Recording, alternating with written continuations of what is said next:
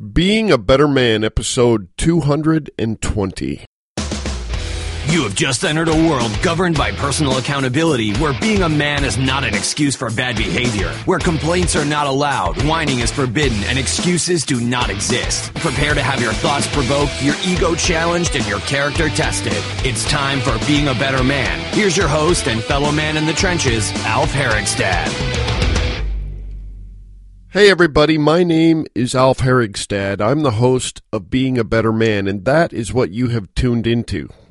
This is a podcast that focuses on the character of men and the nuances of manhood itself.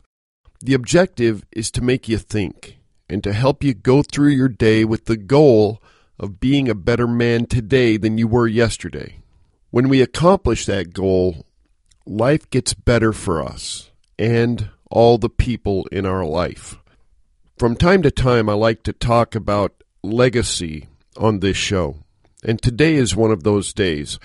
If a man becomes mindful of his legacy every day, then being a better man becomes second nature. It happens without even thinking about it. I'm thinking about this today because of the weekend I just had. I just got back from a camping trip with my family, which is why I'm posting this so late on Monday because I wasn't home.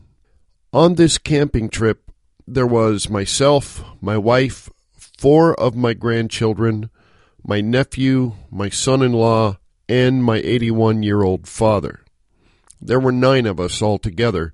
We went to a campsite up on Chinook Pass in Washington State on the White River. It was a great, relaxing time for everybody. We had great food, we panned for gold, went fishing, we played in the freezing cold river, found interesting things, and we played games around the campfire. I helped my dad walk across the river and stopped with him when he needed to rest. We told stories and laughed and shared experiences. I brought knives for all the kids to whittle wood with, and I made the best pancakes I have ever eaten. All of that was wonderful and fun. But these are not the most important things that happened. Behind and in between all of this, the important things that happened this weekend are the memories that were made that will last a lifetime bonds of relationship were forged and strengthened. We all learned new things about ourselves and about each other and about how we all fit together as a family. These are priceless things, precious, valuable things.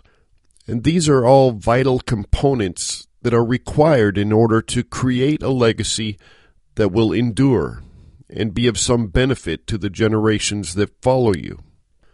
I have been mindful of my legacy for many years now. It has become a habit. In everything I do, I consider what impact it will have on my descendants. When I make something, I imagine what some future grandchild I've never met will feel when they hold it and know that it was made with my hands from my imagination. When I record podcasts, I imagine my future descendants are going to listen to it, and I want it to be helpful to them. Not just because of the content, but because it will give them insight into their own self, because they came from me. I think a person's identity is subconsciously influenced by knowing where and who they came from. And I have a responsibility to give my descendants something good to hang on to. The same is true of what I write. I often imagine some distant member of my progeny, a hundred years in the future, picking up my book, Forging a Man, going through the stories and discovering new parts of themselves in the pages. I imagine them being improved as a result of that discovery. I believe that being concerned with legacy has made me a better man because it elevates and illuminates the purpose of my life on a daily basis. And I believe this is how our species improves and grows over time. Each new generation using the legacy left for them by prior generations as handholds to pull themselves up with. Then each new generation can build upon that legacy and create new legacies for their own progeny. I'm compelled to talk about legacy on this show from time to time because I know that many people simply do not think about it at all, or they think it's only something for old men to be concerned with. I could not disagree more with that. I started thinking about it in my late teens. That's unusual, I admit, but either I'm just wired that way or it was because I was grateful and aware of the legacy that was left for me. To me, it showed up like an obligation for a man to leave a good legacy for his descendants. I felt I could never be a good man if I didn't start thinking about it, and over time, it became a habit. I realize that some of you listening were left no legacy at all, or you were left a dark, negative legacy. That is extremely unfortunate, but each of us must play the cards we are dealt. This message is especially critical for those of you that were dealt a bad legacy hand. You can break that entire cycle right now, today simply by changing the way you view yourself and the world, and by becoming concerned on a daily basis with the legacy you are creating. In that regard, it's the same for everybody. There are people who received a great legacy from their ancestors, and they squandered it, not appreciating it, not using it as an example or building upon it. They wasted it. Then there are people who received nothing but grief from their ancestors who went on to build fantastic, rich legacies from nothing but their own intention. So, regardless of who you are or of what circumstances, and regardless of what legacy was left for you, you all have the same exact opportunity to be mindful of the legacy you are creating that opportunity is always happening during each moment that you're alive. Today, right now.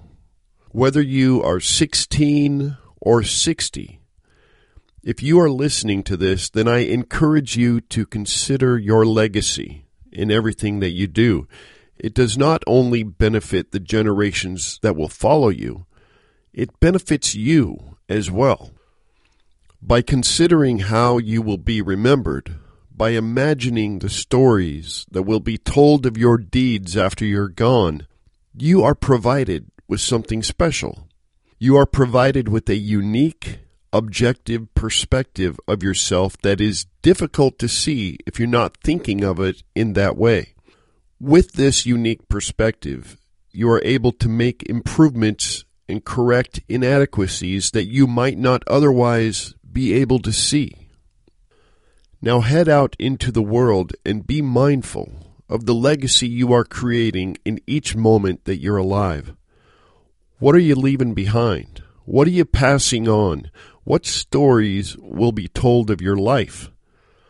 In doing so, you will be able to see what needs improvement, what needs to be fixed and corrected. You won't only be dealing your descendants a better hand. At the same time, you will also become a better man than you were yesterday. Thanks for tuning in today, guys. Until next time, this is Alf Herigstad signing out.